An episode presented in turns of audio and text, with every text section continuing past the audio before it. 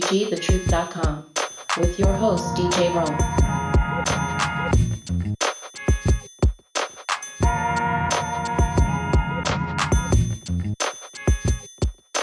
Hey, welcome to the program, everybody.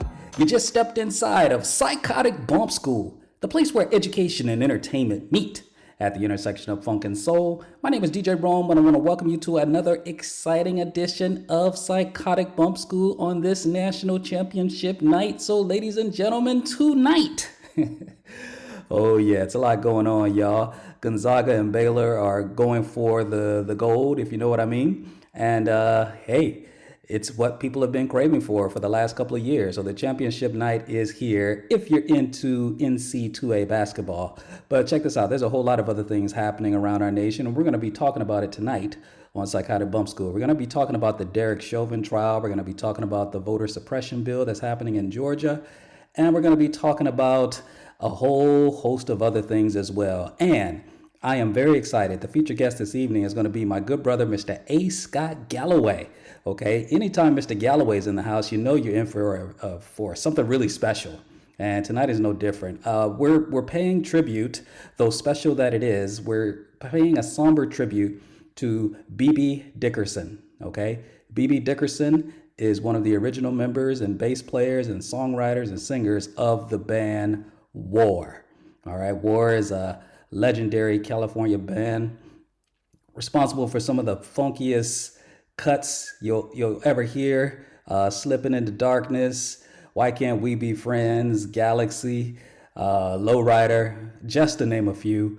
Um, and of course, the world is a ghetto. So we're going to be having some war stories with my good brother, Mr. A. Scott Galloway, and it's an amazing conversation, and I can't wait to share that with you. So you might want to call your friends and family to the radio or the computer because we are about to set it off. So this is KCWG, thetruth.com. My name is DJ Rome.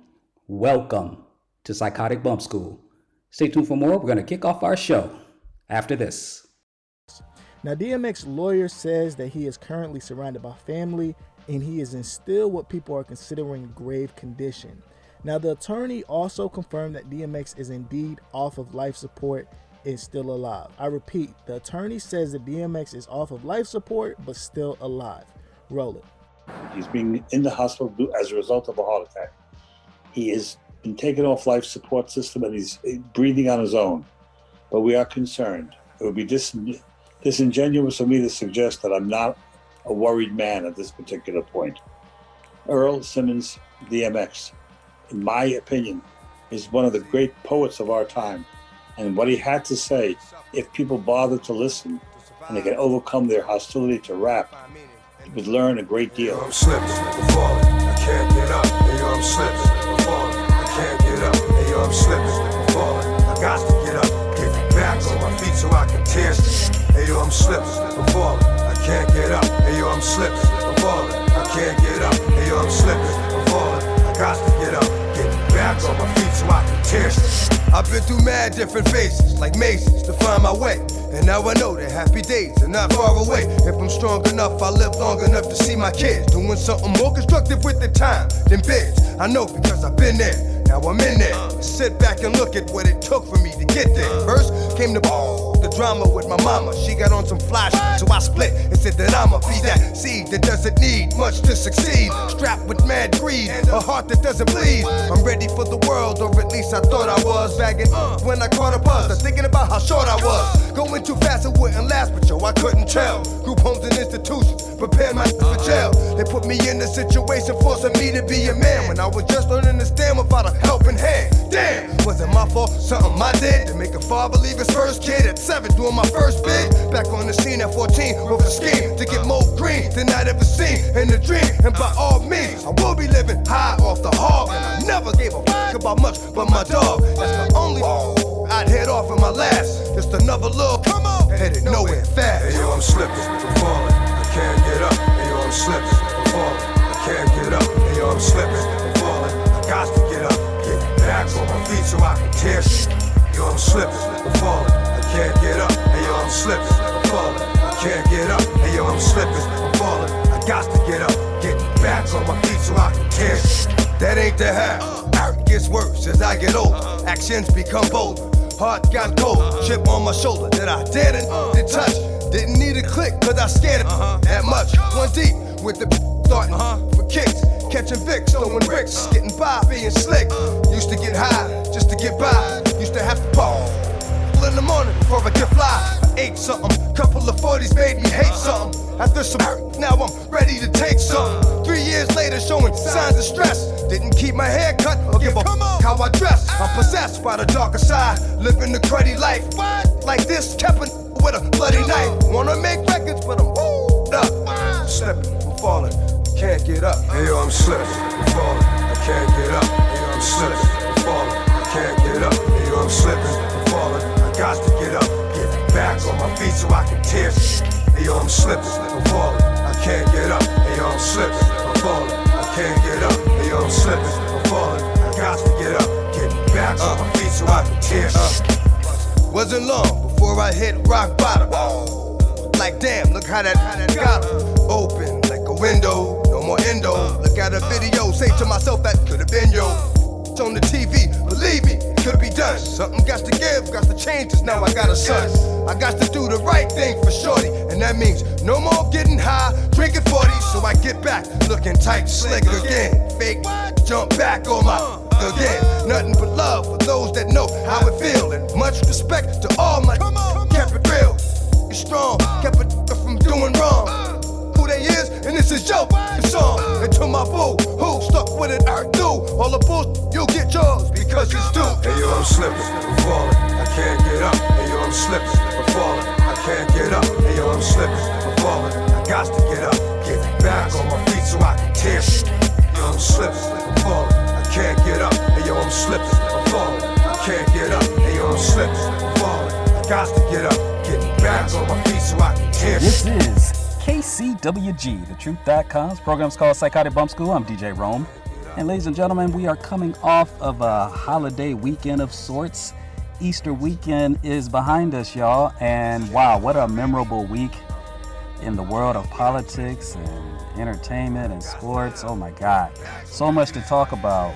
Uh, how about the news about DMX? Oh my goodness. Um, by the time you hear this, I hope we have a resolution to that uh, vegetative state over the weekend after uh, a heart attack for the good brother DMX, legendary rapper. Uh, let's see how he's doing by the time you hear this, y'all. Uh, prayers are out for that brother. And of course, uh, the Derek Chauvin trial in Minneapolis. That's created a huge spectacle across the news cycle this past week. Uh, I want to talk to you a little bit about that. And of course, the ongoing struggle with voting rights uh, happening primarily right now in the state of Georgia. But what I want to focus on in this first segment, I mean, uh, the, the, the, the Derek Chauvin trial, to where uh, this is the officer, or former officer, I should say, who is uh, finally facing trial for the murder of George Floyd that sparked numerous protests all over the world, literally all over the world. And there have been witness testimonies that have been very compelling. Now, I'm not going to lie to you. You know, I work in mental health, ladies and gentlemen. So I, for the sanctity of my own mental health, I'm not watching it live. I mean, first of all, I'm working. That's one. Two, it's too triggering. And when I say triggering, it takes me right back to May 25th, 2020, when this story first dropped. That this man did not have to go out like that. And the force used against George Floyd, of course, uh, was excessive, unnecessary. And the prosecution right now is presenting that very case. And what is unique about this case right now, ladies and gentlemen, is that you have a unique feature that is rarely uh, present in these types of uh, trials. You know, you have police officers that have come out against one of their own. uh, ranging from the uh, supervising officer who has said that uh, what he saw uh, Derek Chauvin do was excessive, and when it was clear that George Floyd was unresponsive, he should have then ended or terminated the restraint. He said that. And then you have uh, other witnesses, other expert witnesses in law enforcement who said, said and testified under oath in court, live on television, that the use of force was excessive and unnecessary. And so that is rare. And I think people will be hard pressed to find another trial to where uh, that has occurred. And so you have teenagers that were there and present that day from people who were recording it with their recording devices, the arrest and uh, subsequent seizure of George Floyd, and emotional testimony from elders. And uh, his ex girlfriend actually testified as well. And uh, in an attempt to humanize him, and she shared how loving he was toward her.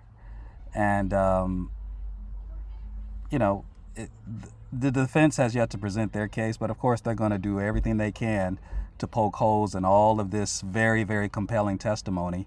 And the prosecution is playing that video or those videos. Uh, there are multiple videos uh, that they've been showing from various perspectives of the witnesses that were there and present at the time.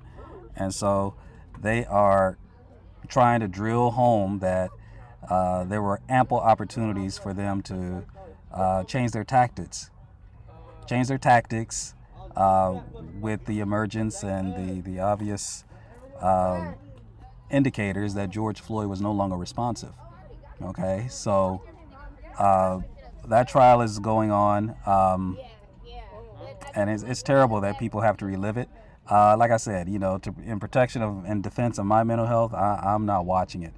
Um, but I mean, I've been reading the stories though. I mean, the MMA fighter who uh, actually called police uh, while he was right there on the spot because he felt like he was witnessing a murder, and he was just in real time. They captured his call uh, to 911 dispatch. You know, there was police officers already on the scene, and he felt so unsafe and uh, possessed such a lack of faith that he reporting to them and trying to appeal to their humanity was going to make any difference. He bypassed the people that were there and made a 911 call on the cops that were already on the scene arresting George Floyd.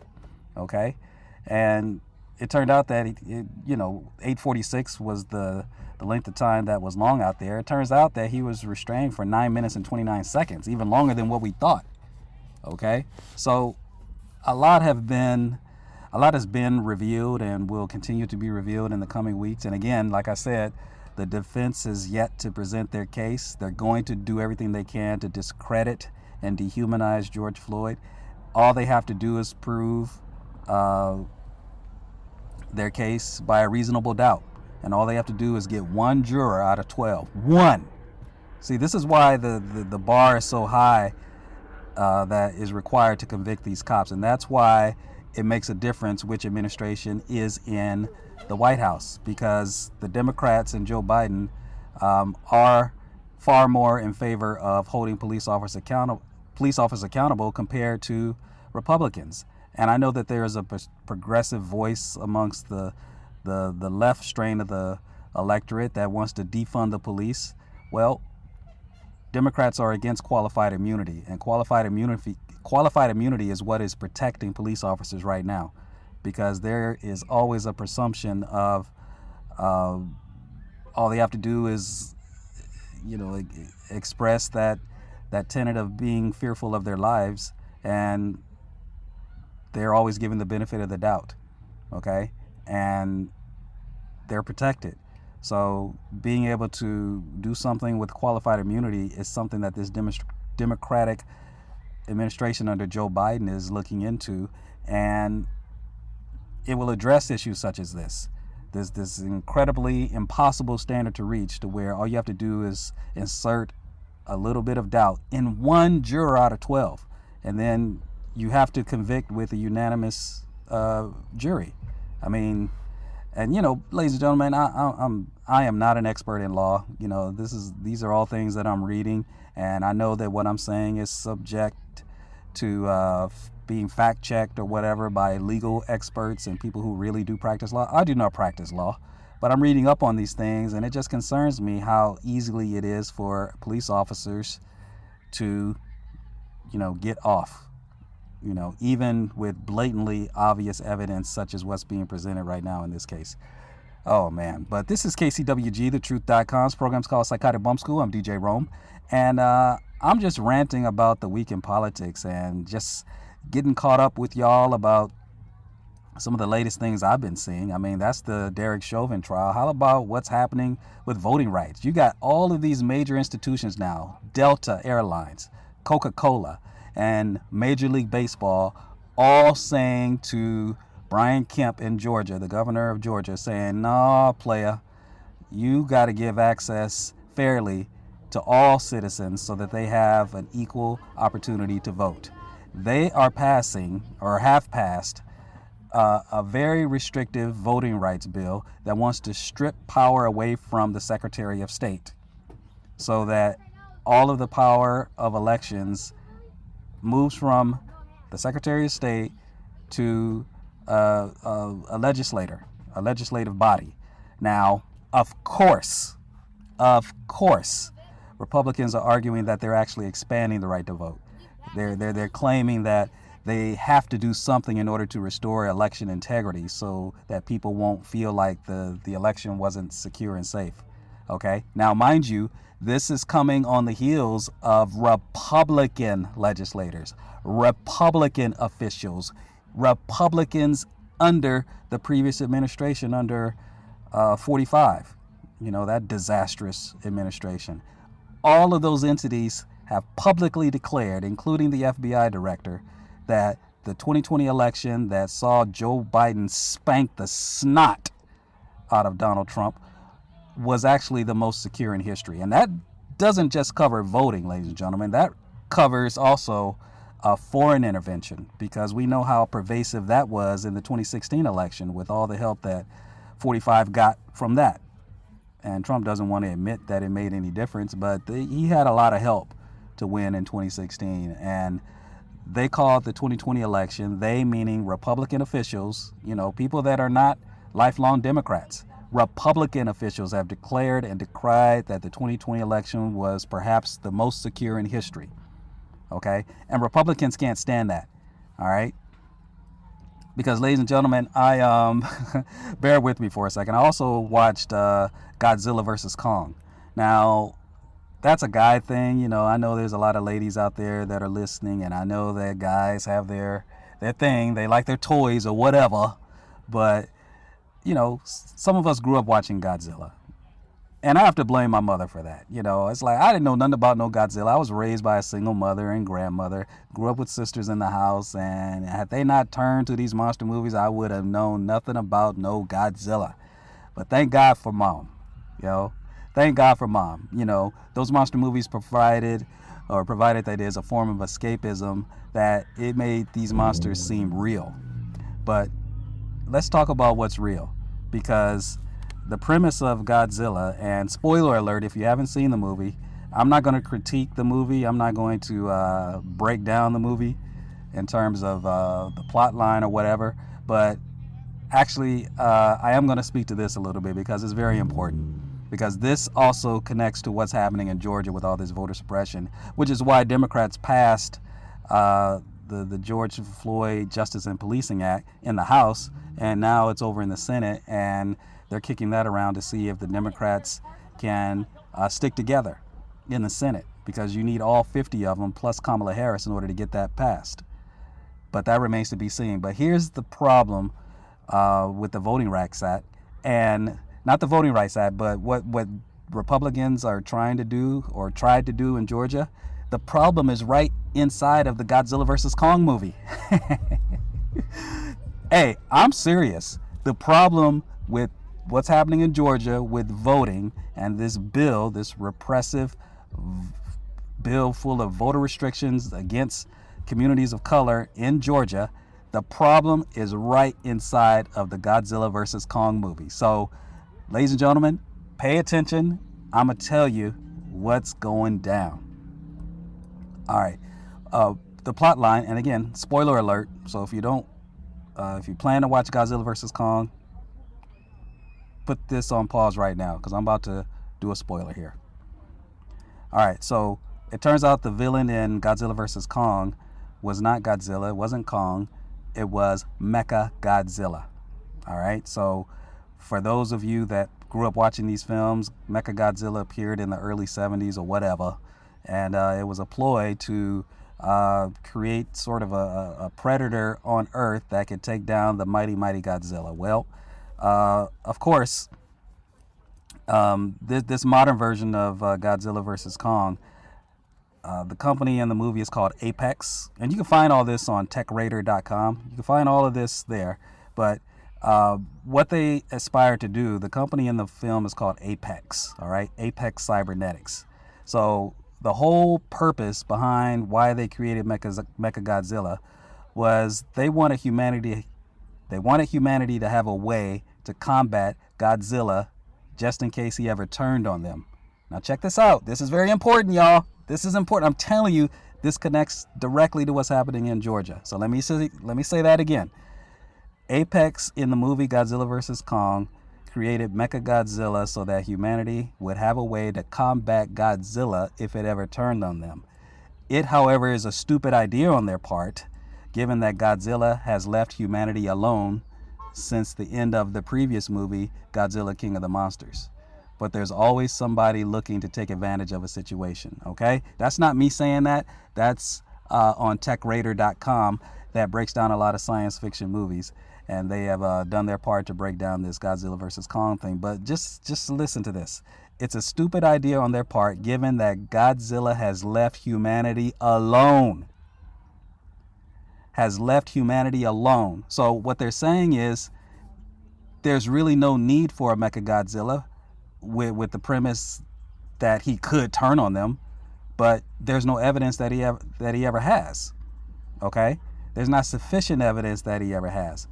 So Godzilla versus Kong is, is, is dealing with this issue of the necessity to, to solve, to, to, to create a solution in search of a problem that doesn't even exist. Okay? That's what Republicans are doing in Georgia right now. You see how this works?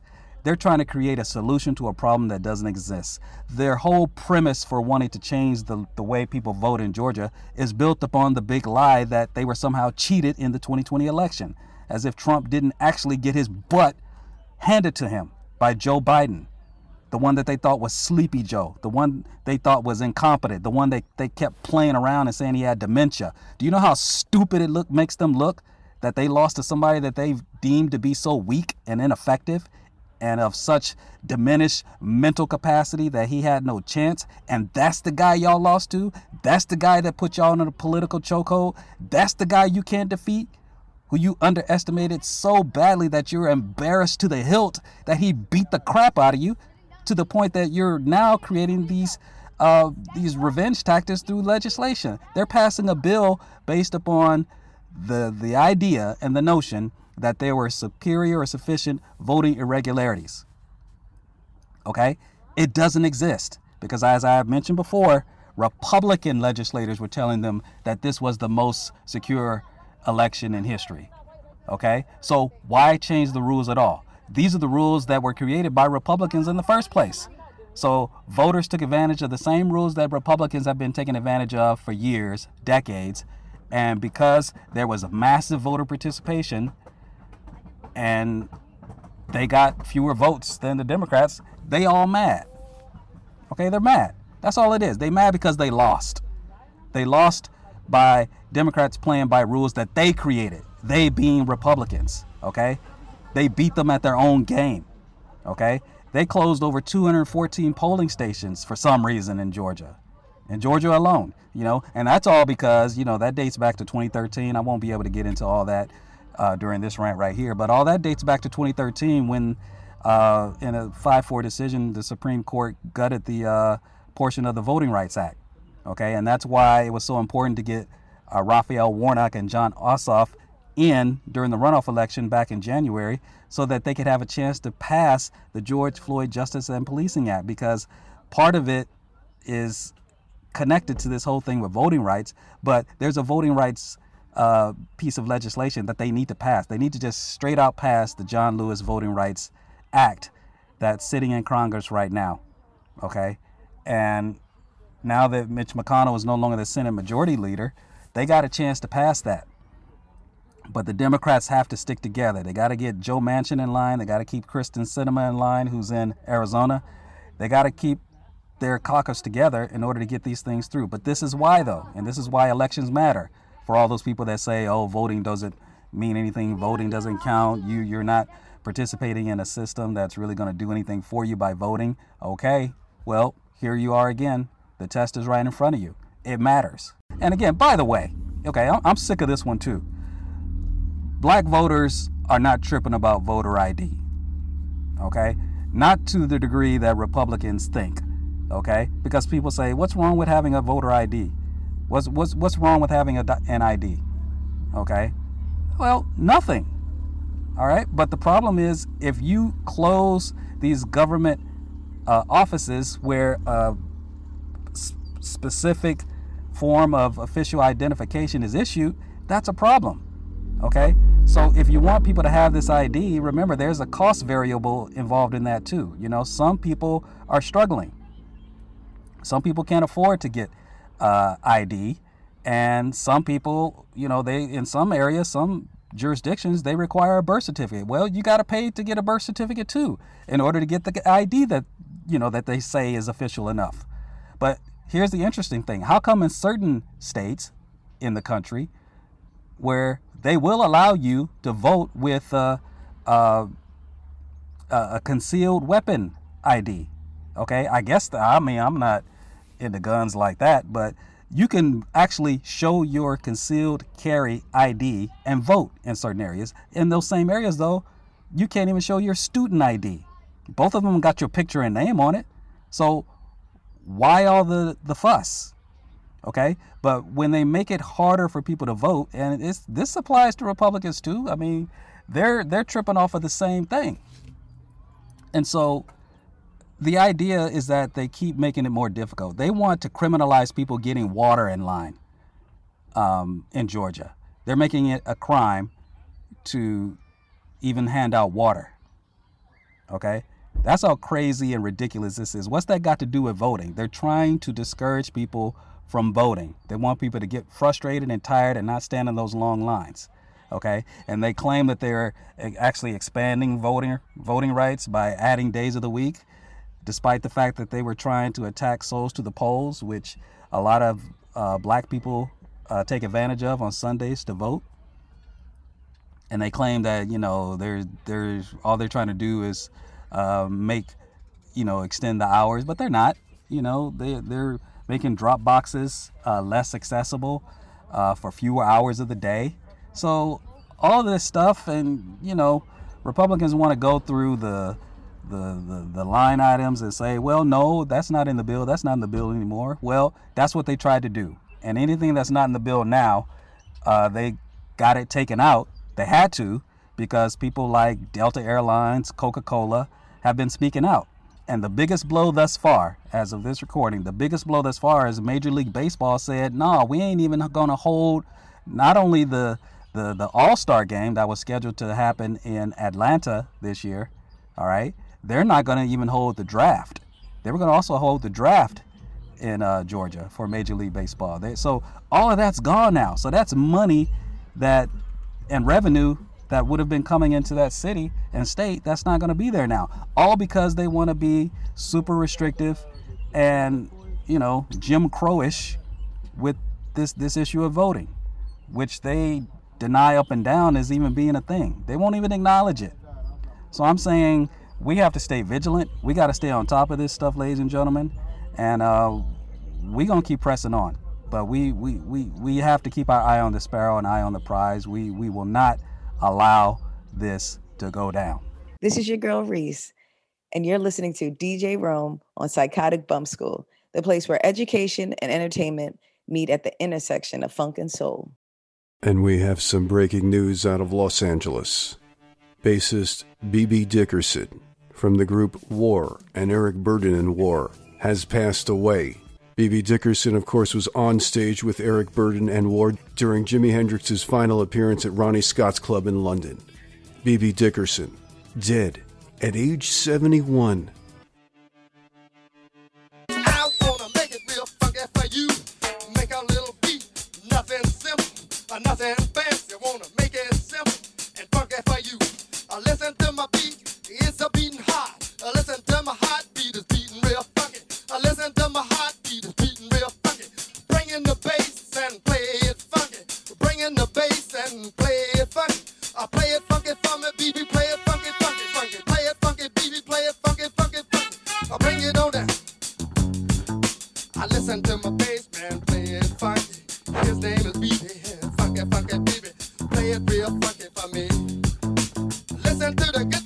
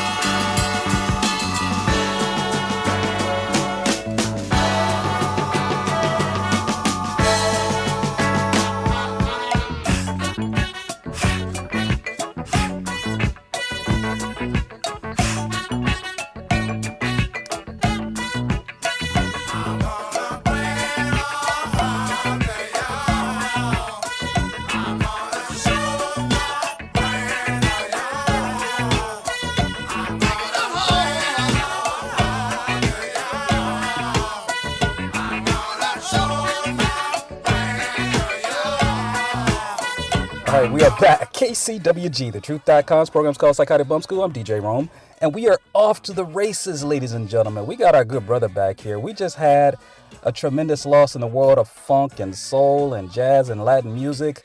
A Southern California great has just made his transition, y'all. We've had a few in the last few weeks, and though I haven't done musical tributes on Psychotic Bump School in a minute, uh, the, these stories are always near and dear to my heart. And to always keep us abreast upon these very developments is our next guest right here. You guys know this brother. He's an absolute genius of a music journalist and drummer right from Southern California. You've known him from appearances on TV's uh, Unsung, that's TV One's Unsung.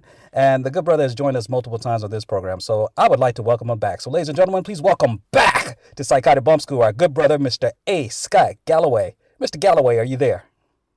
always in full effect. What's going on, brother Rome? Oh, like I'll be sure in full effect mode. I'm doing all right, good brother. Man, uh, we lost BB Dickerson, the bass player of the funk band War. And man, when I saw your announcement about that, my heart sank, man. My heart sank. I mean, when you talk about Southern California funk lore, I mean, War is it. I mean, they, they are such a, an amalgam of the Southern California experience, and musically, stylistically, they just took the the the the entity of funk music to entirely different places. Good brother Scott, they took it all the way to the galaxy. So, uh, bro- brother, what can you tell us about uh, what you know about BB Dickerson? Uh, I'm really fascinated because uh, I love this band, man. Uh, what can you tell us, uh, Mr. A. Scott Galloway? BB was uh, uh, actually every element of War. All of the original seven members of War uh, were uh, all singular, excellent, and uh, unfortunately criminally unsung musicians.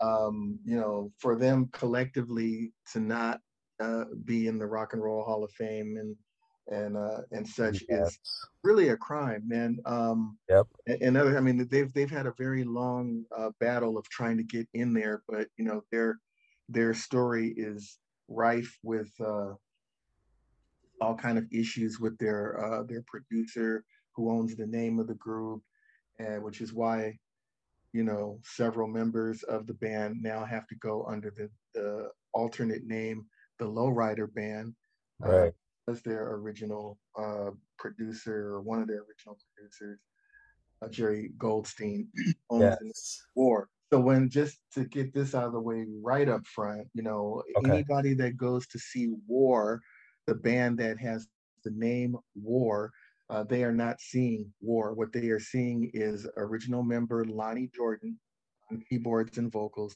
with a whole bunch of other, you know, I think uh, much younger cats. You know, um, I don't want to disparage Lonnie. He's an incredible musician and one of the original, what I call the Magnificent Seven.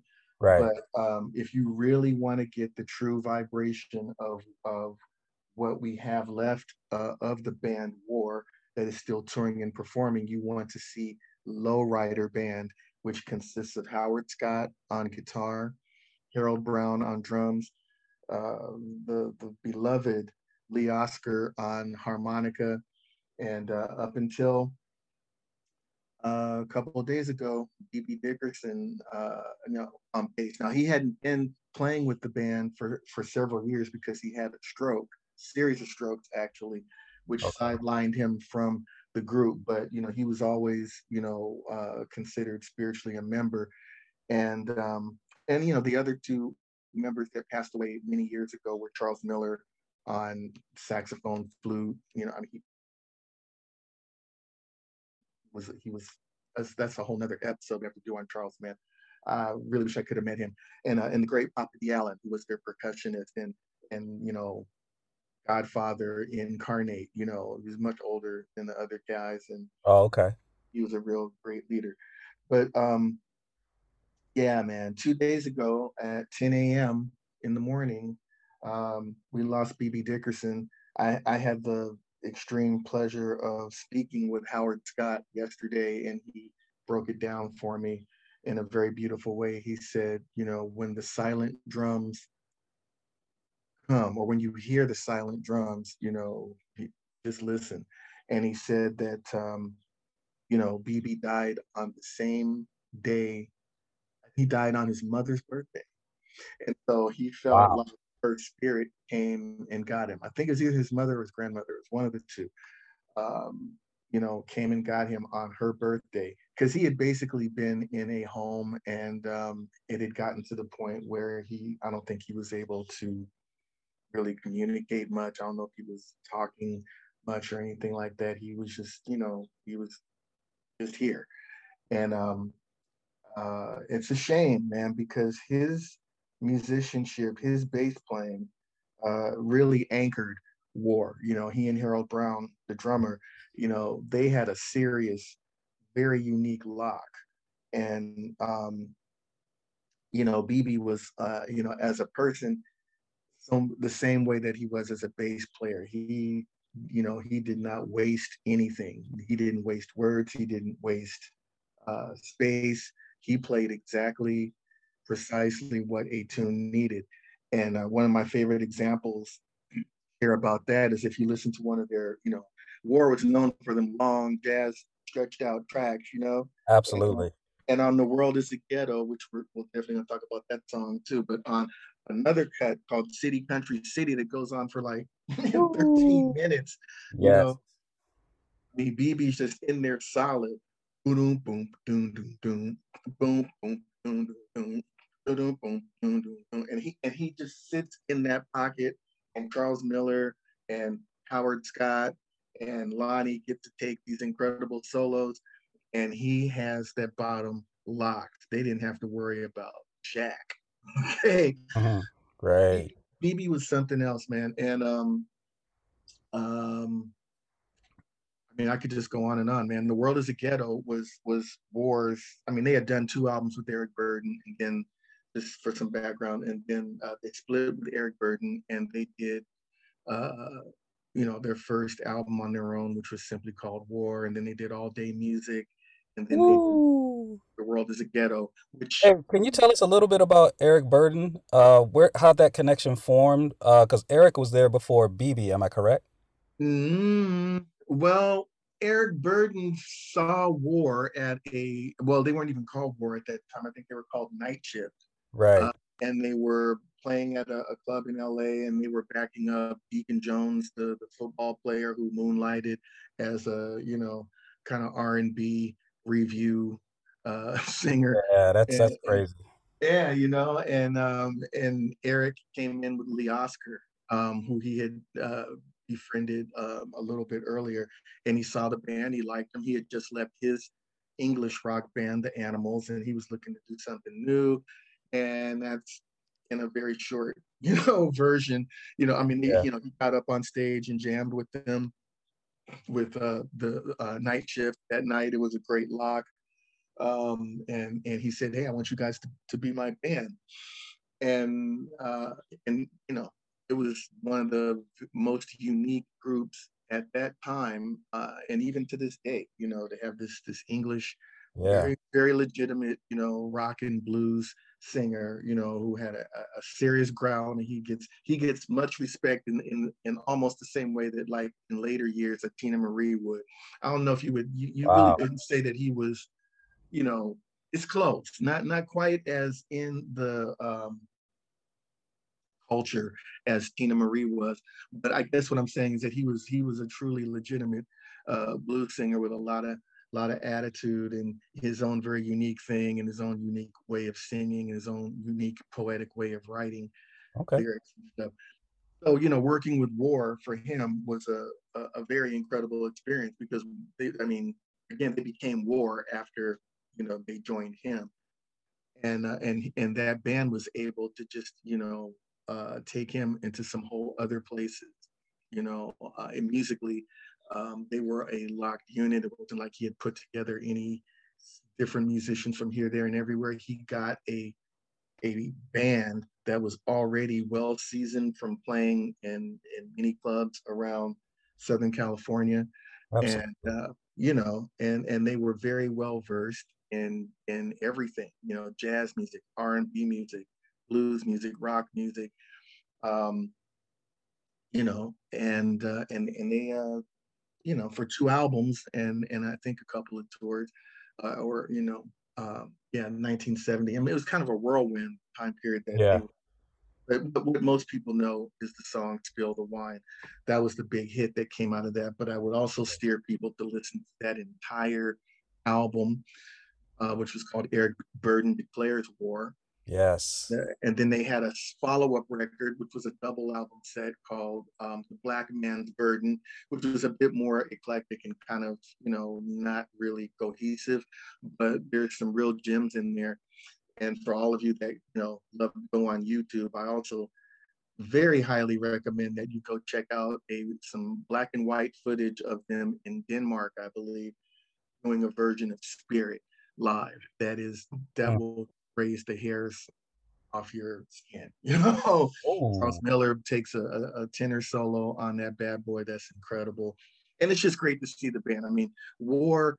Uh, I was talking to Howard uh, yesterday and just giving him my deepest condolences and just talking to him as a, as a brother. You know, I, I didn't call him, you know, for anything but to, you know, uh, give him my condolences about BB. Uh, and but he, you know, he shared a lot with me, and I told him that, you know, there, there's just no band. There's no other band like War. You know, Nope. um, from them having Lee Oskar and Charles Miller as their saxophone section, which was basically a saxophone. I mean, as their horn section, which was a Mhm. saxophone and a harmonica. Nobody, you know, there's no other horn section that Ah, that is like that. that's there's no other no other band that that did what they did with um, all the different styles of music and and how hard they represent Southern California and, and Mm. melting pot of cultures we have here with, with, with particularly between the black and Latino Right. uh, communities. Yep. uh, but but always you know it, with the mindset and spirit of uniting all. But uh, that's the, the cauldron that they pulled from. They pulled from South American music, African music, African American music, and uh, Absolutely. and You know what trips me up? Yeah, they were, man. And uh, man, that that's some incredible history there. But this is KCWG, the truth.com's program's called Psychotic Bump School. I'm DJ Rome. We're talking to our good brother, Mr. A. Scott Galloway. He's breaking down some war history, y'all. We're getting some war stories tonight. We're paying tribute to the bass player, B.B. Dickerson, who just recently passed away over Easter weekend, ladies and gentlemen. And Scott's just breaking it down for us. And brother, you, you are absolutely right. When I, I think about war and just California, man, how about bands like Santana, who also sort of had a, a, a sort of a mix, a cultural mix of people, of uh, Latin musicians, black musicians, singers, and it's hard for me not to separate those two entities from the early 70s soul, funk, jazz, um, mainly i mean just just being able to fuse it into sort of a even a commercial direction to commercialize it in a way to where yeah they had their hits but they had chops too. Like you were saying with city country city they're in they're just in the pocket. And santana kind of locked in like that on a lot of stuff too. So do you ever do you see any correlation between bands like war because they are unique because you know we, we're talking about bb and i want to stay focused on that but they are unique but do you see any correlation between that that analogy i'm making between those two bands and what that era kind of represented in terms of big band sounds for southern Yeah, california? Absolutely. I mean, you know, Carlos Santana and and his brothers and family, you know, are from Mexico, and you know, they they came in and did a, a another very groundbreaking thing, you know, with their fusion of of Latin and rock and Afro-Cuban uh, musics, and um, you know, and even some of the, you know, the straight up, you know, Mexican culture and and uh, and pop music. So and blues, you know, um, Carlos loves loved blues, and and as he evolved as a musician, he really began to embrace jazz as well. I mean, he did a he did a really interesting record in the mid '70s called "Swing of Delight," where he was playing with Herbie and Tony Mhm. Williams and Wayne Shorter and and all that stuff. And even before that, he was working with Alice Coltrane. Uh, I mean, Mhm. Carlos is a very expansive musician, and so you're absolutely right. Santana, War, Mandrill, Oh Teresa. I mean, there were Oh. several bands in that uh, late '60s into the early '70s era that were, you know, known for bringing, you know, a, a higher level of consciousness and culture to, you know, the rock platform, which at that point, you know, had been, you know, pretty much like English rock bands and American rock bands, you know, doing the festivals and and of course, you know, Jimi Hendrix came in and changed uh, the uh, shade, oh. shades of all of that, Yes, you know, big time, and, and for the short, criminally short time that he was here. Um, but yeah, you know, and and yeah, so and, and I remember I was watching uh, one of my favorite uh, new podcasts that you can see on on YouTube. Is a thing called the Stick People, and it's it's the drummers uh, circle uh, of Lenny White from Return to Forever, Greg Errico of Sly and the Family Stone, uh-oh Mike Clark of the Headhunters, yes uh, Michael Shrieve of Santana, and I'm missing somebody. There's one other cat. Forgive me. Mhm. Um, they they interview different drummers, uh, you know, every episode, but you know they're always talking about how you know, the, you know, especially up in now what your neck of the woods, Northern California. Mhm. There, there was a whole scene, you know, up there, Haight Ashbury, and, and all where you know so many folks were coming together and it was the days of Bill Graham, the great concert promoter who would had the vision to put Jimi Hendrix on the same bill as uh, Santana, or to put Santana on the same bill as Miles Davis, uh, or put with Taj Mahal, or whatever. You know, to really mix it up so that you know everybody was getting uh, exposed to um, you know all kinds of, of roots music and the different fusions that came about because of people being exposed to all this different music not even to mention some of the other clubs that were going on down there. So yeah to go back to your original question yeah santana and war and, and, and these bands that were heavily into culture and and and heavily into stretching out and improvising and and not just doing you know basic verse chorus verse chorus bridge kind of tunes you know just really reaching out Yep. and uh, featuring culture and improvisation was it was an incredible time period. It sure was, and I love how you uh, went there with Carlos Santana and the, the people that he played with as he expanded his musical palette, because it's actually uh, for a long time people thought that Jimi Hendrix was the main guitar influence over Prince, but Prince said at some point in an interview, it's like I actually am more and most influenced by Carlos Santana. And if you listen to the way some of Prince's solos go, they there's you can definitely hear the influence quite a bit.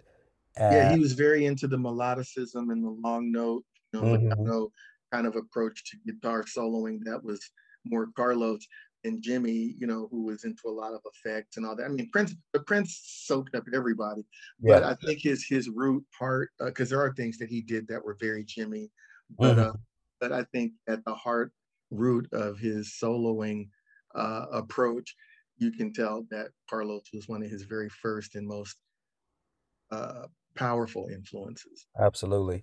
Well, uh, I've been really looking forward to uh, this portion of the conversation with you, uh, good brother.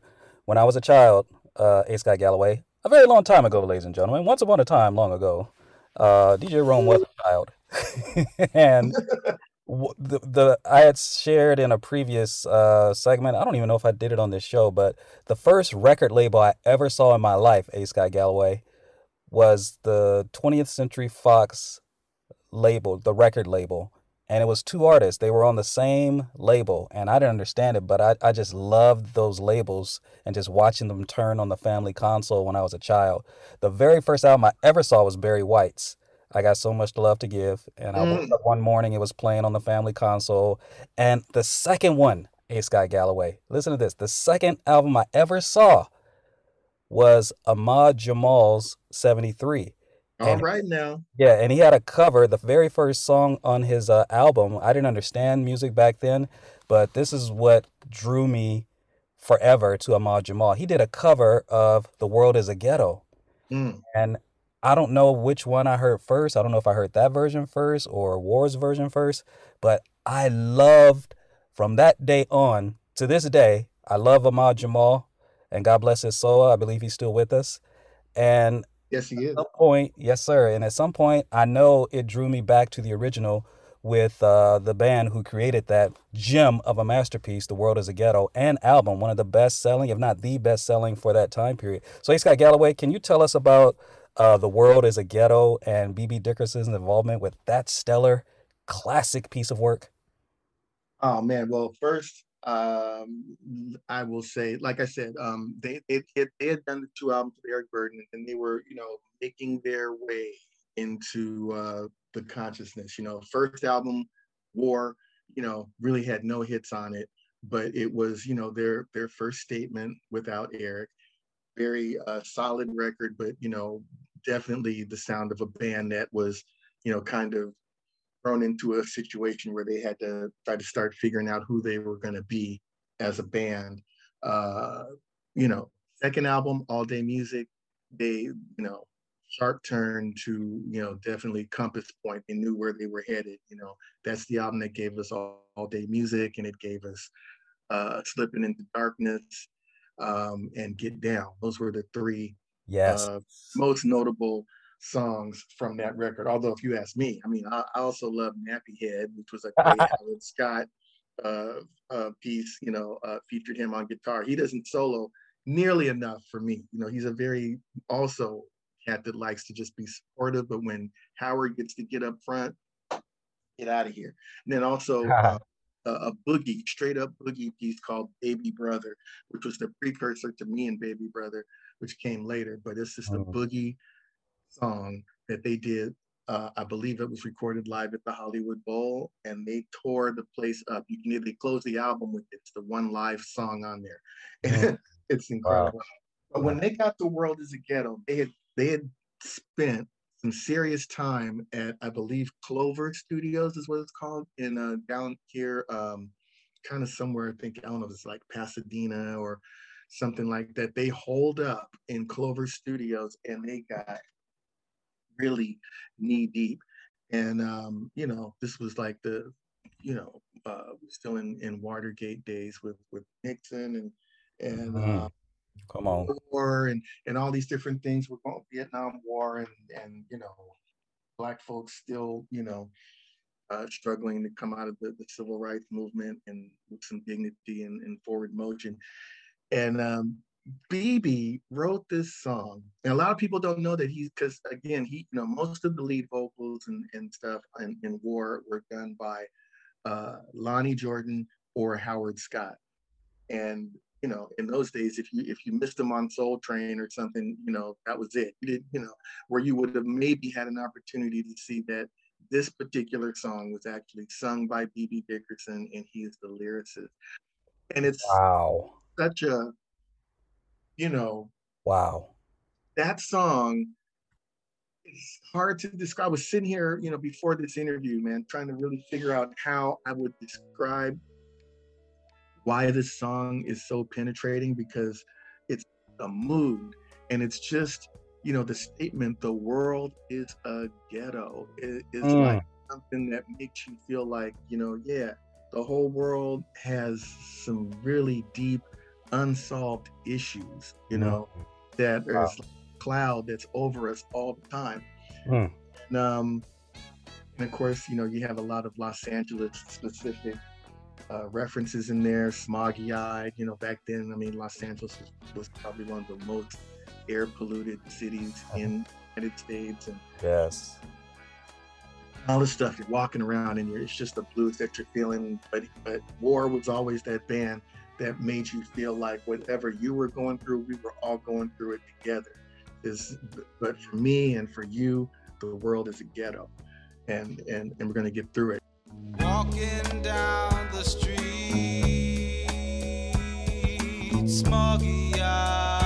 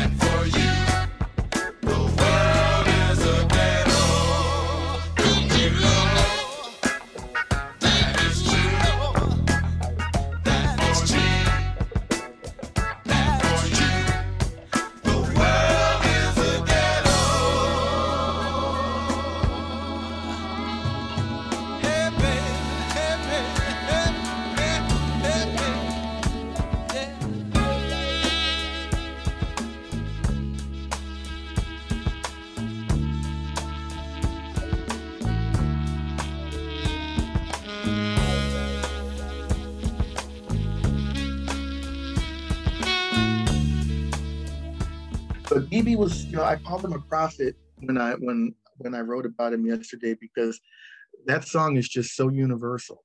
you know, Sure uh, is. specifically done in Los Angeles, but it could refer to, to people in Russia right now. It could refer to, you know, Right. people in, in Africa right now. Everybody can relate to that message. He Mm. sang the mess out of it. Um, uh, you just really feel it. And then it dovetails into, again, I said earlier, Charles Miller, one of the truly unsung saxophonists, wind men. I mean, he played baritone, tenor, alto, soprano. He played flute. He played, you know, all sorts of wind instruments. But on this one, he plays a tenor solo that will just break your heart.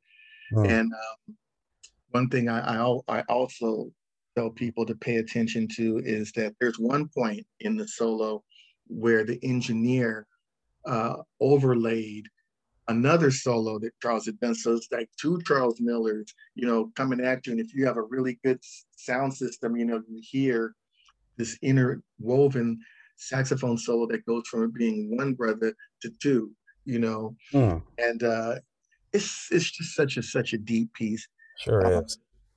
You know, my, my father used to play it all the time. And, and, and the last thing I'll say is that for me, man, like you talking about childhood memories, Mm. we moved to LA when that album came out. I, I had previously, I was born in Ann Arbor, Michigan, and then we moved to Rialto, California when I was three.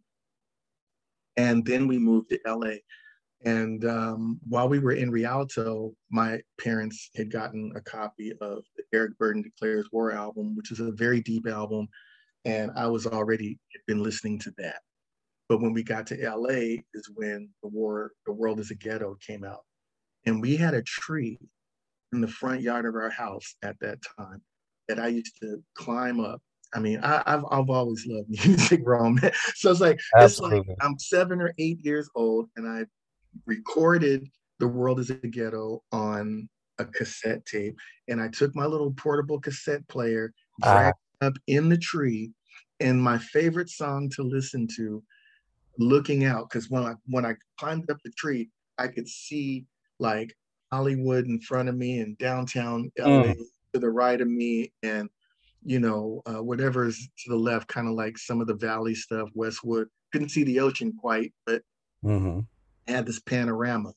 And um, I would, I, you know, particularly as the sun was going down and I saw the cars going up into Hollywood, and I would sit there and listen to that song and just wonder about what being grown up would be like, what it would be like to go out into the night and just explore everything, you know.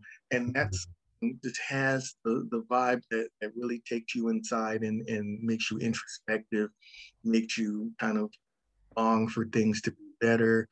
Wow. And um, my goodness, man, BB Mm. wrote it. He wrote that. He sang it, and I, I think you know, uh, uh, you know, again, incredible bass player. I mean, you think about Galaxy, think about Low Rider. You just think about all the different classic bass lines from the Mhm. music of war.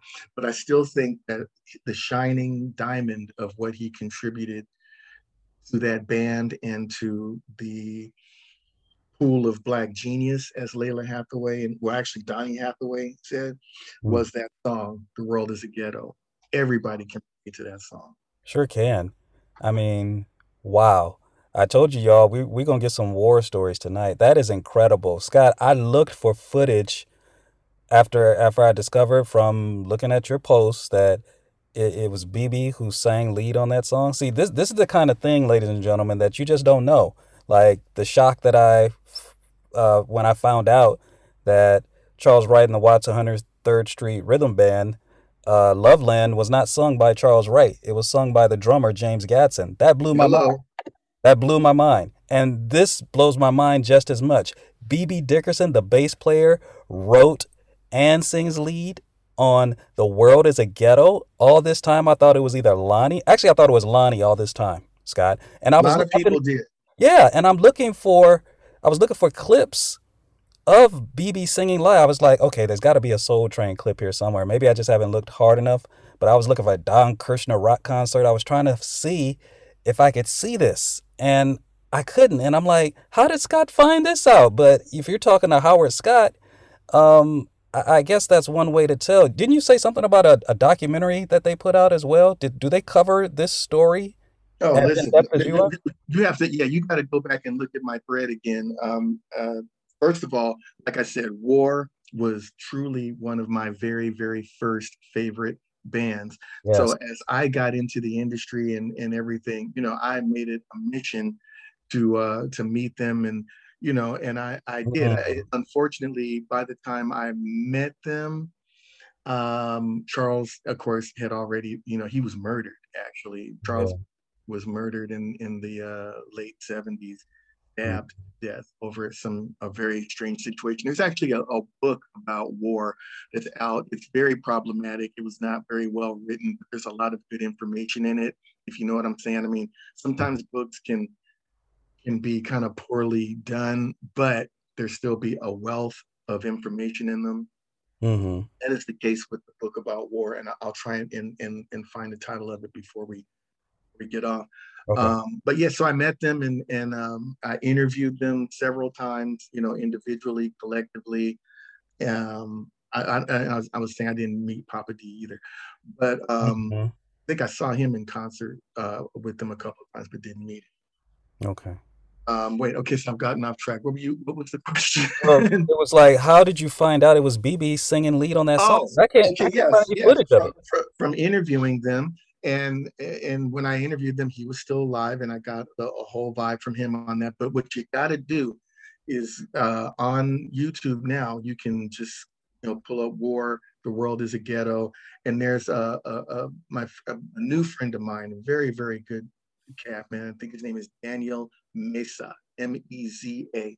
He started a very in-depth uh, uh, video documentary about war. And as I was saying earlier, because of the original producer and owner of the trademark, you know, they've had a hard time getting that, uh, you know, being able to do anything with that documentary. I think he had it up on Mhm. YouTube. Yeah, the Okay. actual documentary was up on YouTube. I'm going to tell you about that in a second too. It was up for a minute, you know, and then they had to take it down. You know, he just wanted to show it to people. And of course, as soon as it went up, I, the spirits guided me and I kind of stumbled on it while it was up there. I looked at it, it blew me away. I got in contact with Daniel and we've become very good friends. But within that documentary, the very first piece of music that they show you, a live version of Lowrider Band performing The World is a Ghetto and Rome, man. Happy Easter to you because when you, you. go and look at that video, um, it, it's gonna blow you away. It, it's um, Wow. it, the, that song alone, and and and and you see the documentary. The way Daniel did it is the, the documentary just starts cold. You know, it doesn't start with credits or anything like that. It starts cold with somebody interviewing BB, and he's talking very vehemently, and he's pissed off about um, like some of the kind of things I was talking about earlier, how the band is just so unsung. People don't really, a lot of people don't really understand their depth. Um, and he was very um, kind of suspicious of certain people that were in their camp at the time, you know. So he's kind of coming from a who's really down, who's really down with us, with our message. I don't know about you over here. I mean, and he just, you know, you over there, you you all right, but you, I'm not sure about you. You know, Hmm. BB was, you know, he did not hold his tongue, you know, Hmm. and uh, he was kind of that hardcore, one of the hardcore spirits of the group. And you know, um, I'll put you in touch with the, the the band at some point so you can actually talk to them if you want to. Oh man. Kind That of would- stuff. But it's um because I don't really feel like I can go much further uh, without feeling very uncomfortable about it because you know um you know BB it- you know was was a special cat. That's all I'm absolutely. and and especially coming from where you're coming from with you know psychotic bump school and, and your very deep analysis of, of issues as they pertain to psychology and and all of that Well, I you appreciate that. know mean, um he, he he was different you know and and he was the first member to leave the yeah, yeah on his i was saying that bb was the first to leave he, he left of his own accord charles was murdered bb left and um and you know, he he wouldn't stand for things. You know, he he was very sensitive uh, about war and their legacy and what they stood for. And um, you know, not long after the point when when BB left the group is when they kind of went into this very questionable period where they became War, the music band.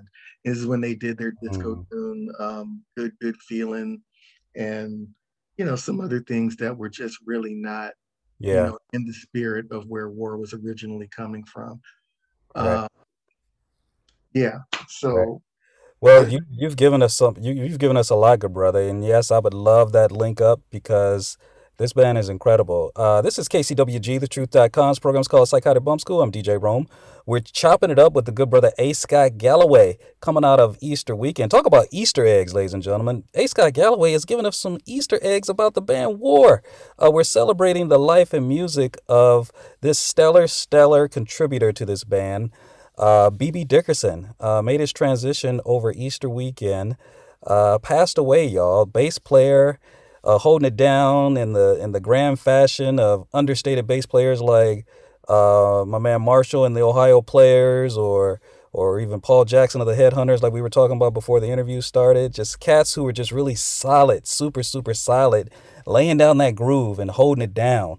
You know, and I'll even go as far as to say as Robert Kool Bell in the early days of Kool and the Gang. How about Cordell Ma- Boogie Mosson of Parliament Funkadelic, just holding it down, not popping and slapping. And you know, we love that stuff too. Don't get it twisted. We love us some Louis Johnson. don't get it twisted. man. Don't get Everybody ain't able. That's why some people do the traditional line and other out. Yes, yes, very solid.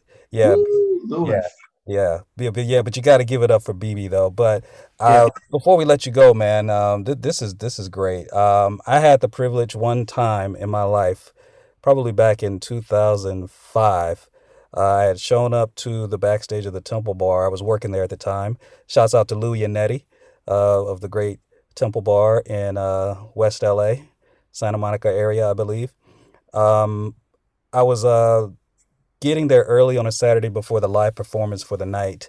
And as I was locking back up, there was somebody, excuse me, as I was pulling up, there was somebody that was knocking on the back door of the venue. And it looked like he had knocked for the last time because he was heading down the steps at that time. And then he ran into me.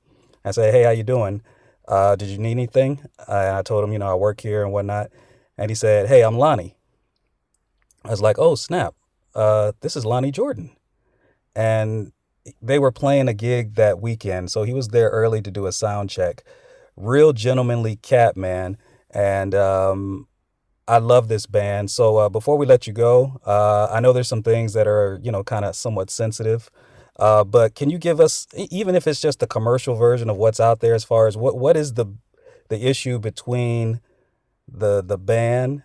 Because Lonnie stayed with the Jerry Goldstein, Eric Burdon uh, name War, but Yeah. the, the the other guys comprise the nucleus and sort of the the the heartbeat, if you will, of you know the lowrider band that represents the guys that really made the music in the first place.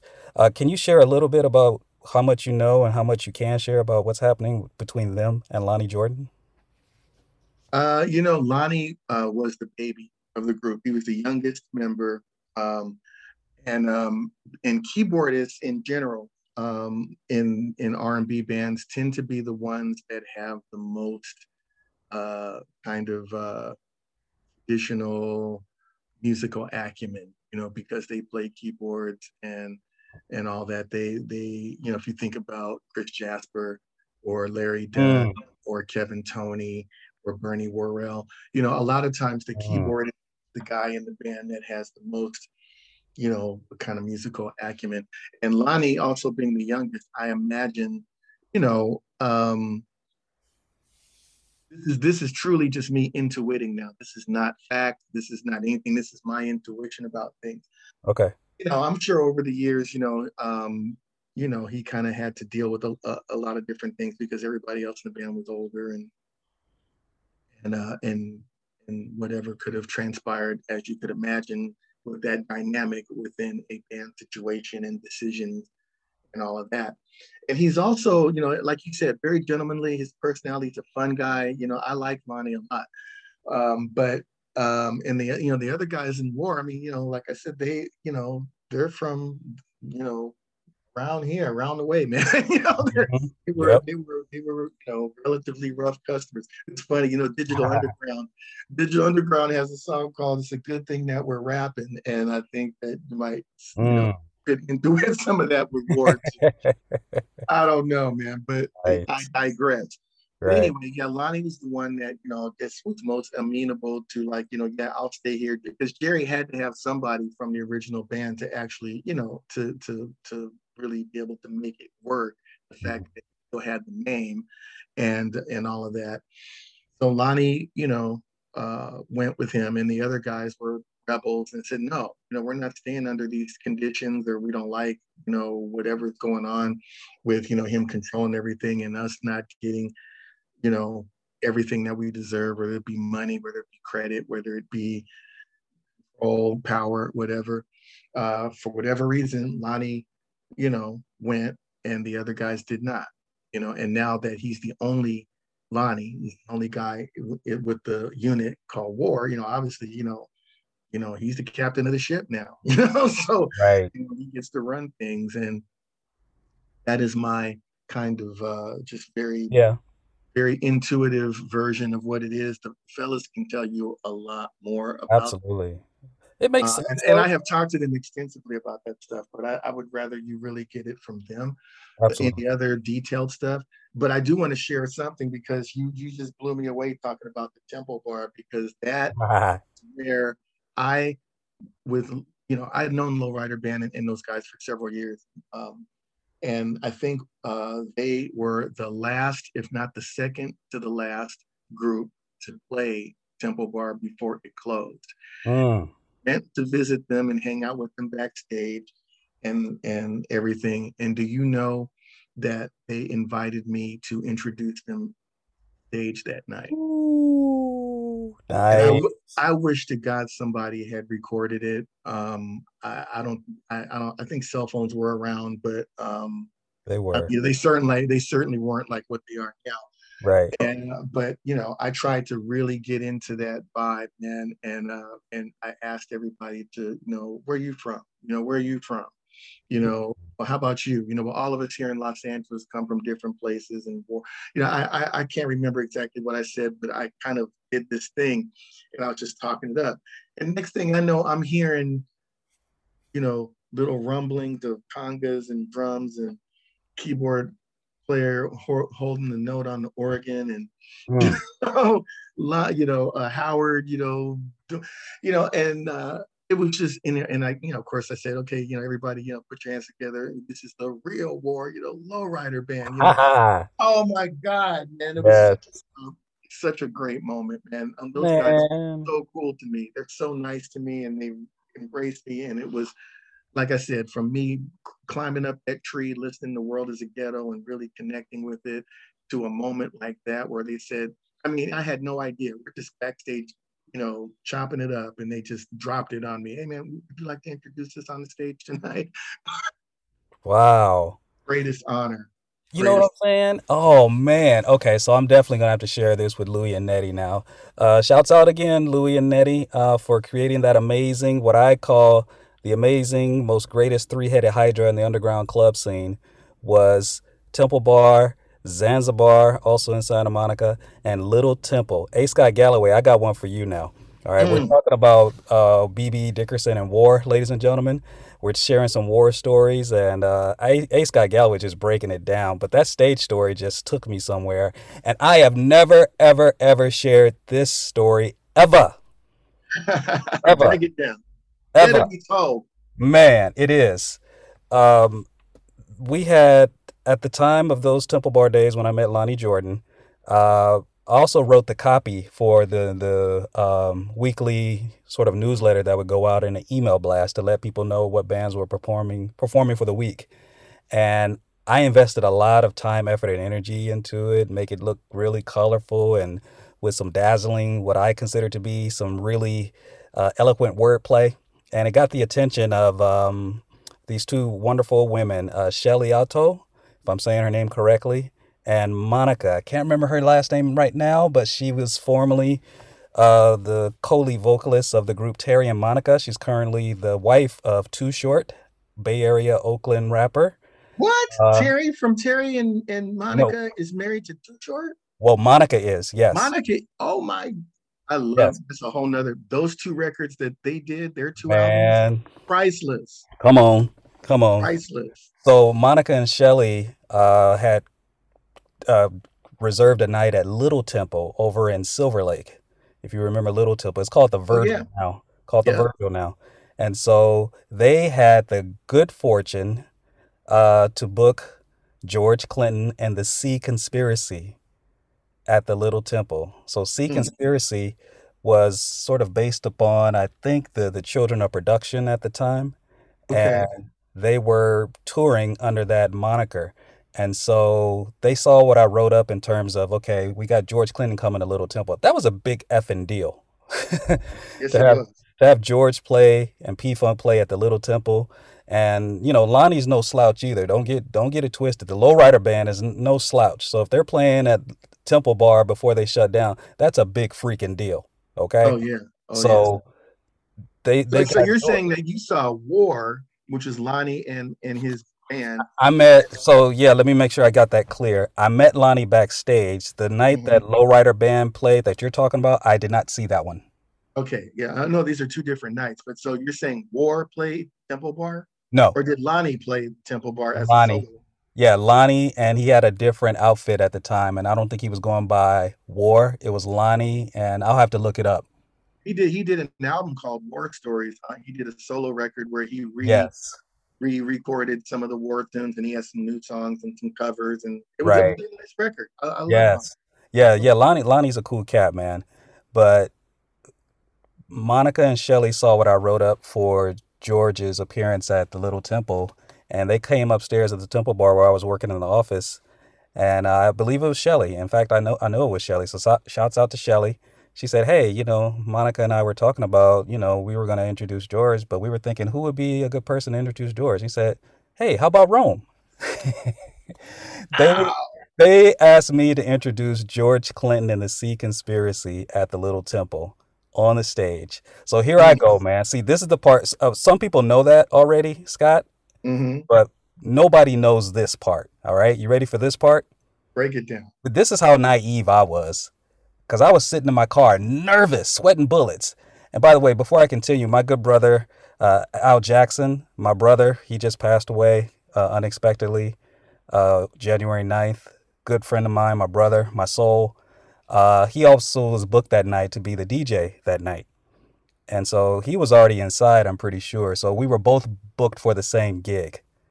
He was the DJ, I was the MC to bring George out. So before I got inside the club, you know, parking was terrible. So I, I believe I was parked on Santa Monica Boulevard next to Mm. near Vermont. And I'm sitting out on the street, Scott. I'm like, dang, I'm, you know, this is George. I, I gotta come with it. I gotta, I gotta do what I do. Cause back in the day, I used to do this thing called funk lore. I would, you know, my, I, I have this little Uncle Funk sideshow thing that I do sometimes, and um, I would write out P Funk, what I call funk lore, cause you know, Pedro Bell was a beast. You know, I, I thought all that was George growing up, but that was Pedro Bell. You know, Mhm. writing all that comic and those crazy storylines and liner notes and you know comic book stories with Star Child versus Sir Nose. You know, that was Pedro Bell. Okay. And so I was really into that. And I'm like, man, I, I got to come with it. So I was, Scott, I'm sitting in my car knowing I'm about to go on stage in a few minutes. And I'm like, I got to impress George. Right. And I was like, because I, I intentionally, I remember what I wore. I wore the most beat up pair of blue jeans I had. They had a big rip in it, and like the middle of my kneecap and leg was exposed. Because I was like, I'm coming funky. This is George. I had my black hat on that night, and I'm sitting in the car, man. I was like, man, I got to come with it. And I said, well, wait, wait, wait, wait, wait, wait, wait, wait. I, I'd be a doggone fool if I think I'm going to outdo George, number one, which you can't do No. and just go up there and just show the love, bro. Just show the love. So I goes on stage. Uh, Monica actually brought me to the stage because she was sitting off to the side, and right next to her was Mike Clip Payne. I believe he was there that night, and definitely Garry Shider was there. Wasn't wearing a diaper that night. he, Good. he was fully dressed. He didn't wear the diaper that night, and I think um, maybe uh, Rob Bacon was was on the guitar on the other side of the stage, but I was on the side where Monica was, and she's like, "Hey, Rome, it's time. Come up." She said, "Come up to the stage," and here I am on stage next to Clip and um, Garry Shider, Mm-hmm. and I just say, "Hey, y'all, are y'all ready?" And they were like, "Yeah." They say, "Are y'all ready?" Yeah.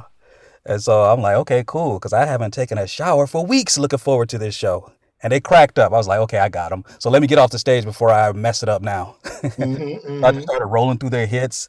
This is the band that did Chocolate City and Up for the Downstroke, and here they are, George Clinton and the Sea Conspiracy, and I was out. All Best night of my life. Yeah, and so I didn't have a chance to meet George himself that night, but I backstage after the performance, uh, they were all kind of loading in, you know, just chopping it up outside. I I went, and, uh, I think I was saying goodnight to Monica or whatever, and George was right there next to me. Uh, I didn't have the guts to extend my hand to say, "Hey, how you doing?" And you know, I I probably should have, but you know, just to be that close, I was within inches of George Clinton, inches, and uh, he never knew who I was. Uh, to this day, he doesn't know. Uh, but he what he doesn't know that that was one of the best nights of my life, man. So to to hear your story about introducing the Lowrider band, it just brought all that back. And you know, again, shouts out to my brother Al Jackson. Get emotional when I talk about it because we just lost him. He was the DJ that night, and I was on stage as the MC. And you know, just a great debt of gratitude is owed to Louis Ryan and Nettie Ryan for creating those establishments that created those moments for both you and I, Scott. It's amazing. Absolutely, man. Uh, much respect and and uh, acknowledgement to to them. You know, Yes. I, I miss I miss a lot of that. And, you know, it's going to be very interesting to see the landscape of uh, nightclubs and things uh, once COVID lifts. You know, Mm. be a lot of places that that uh, are not around, but there's also going to be some brand new spots. Um, I'll tell you another story another time about something that I witnessed um, a couple of Fridays back Mm. How the young people get down these days. I was like, okay. Um, but yeah, and and while you were talking, I looked up that book, and so I told you there's a book Yes. about war, and it's called "Slipping Out of Darkness: Story Aha. of War," and it's by uh, the author is Bob Ruggiero, R U G G I E R O. Mm. So, uh, like I said, I, I was not um, impressed with the uh, way how the book was written, but there is still, nevertheless, a lot of really good information in there. Some great quotes, things that they pulled from old articles and things um, that had been done on war. So, um, Nice. you know, for, for the fans that want to check it out, Absolutely. Hey, like I said, we coming out of Easter weekend. A. Scott Galloway's got the Easter eggs, ladies and gentlemen. Well, that is absolutely beautiful. Uh, we're talking to A. Scott Galloway, and we're just chopping it up with some war stories and some California stories and just funk stories, man. I mean, war, man. One of the best bands. Uh, just just thinking about that era, just War, Kool and the Gang, Santana, Brass Construction, Mm. Mandrill, like you said. I mean, all those were on. Uh, well, not all of them, but three of those five or six I just mentioned were on United Artists. And it was just such a great era, man. So BB Dickerson, to his families and loved one and friends, rest in paradise, man. And uh, go on up there and play some jams with uh, brother Charles. And uh, we'll all see you when we and get Papa there. D. Allen. Papa Dee, yes sir, yes sir. Yeah, they're, they're, stuck they're, they're, they're waiting with, with his wings, man. Yeah, um, man. To hold Yeah, down man. the situation, you know, because it's gonna be. I'm sure it's a it's a beautiful reunion. Well, that's our show, y'all. Psychotic Bump School is the place where education and entertainment meet at the intersection of funk and soul. My name is DJ Rome, and you know we're here every Monday evening from 5:30 p.m. to 7 p.m. Pacific time. Check back with us. We shall return next week. Also, want to thank our very special guest for the evening, Mr. A. Scott Galloway. Also, want to send a very, very special shout out to the good brother, Mr. Frank Starks, who is the Iron Man behind the board. And we're out of here, y'all. Take care.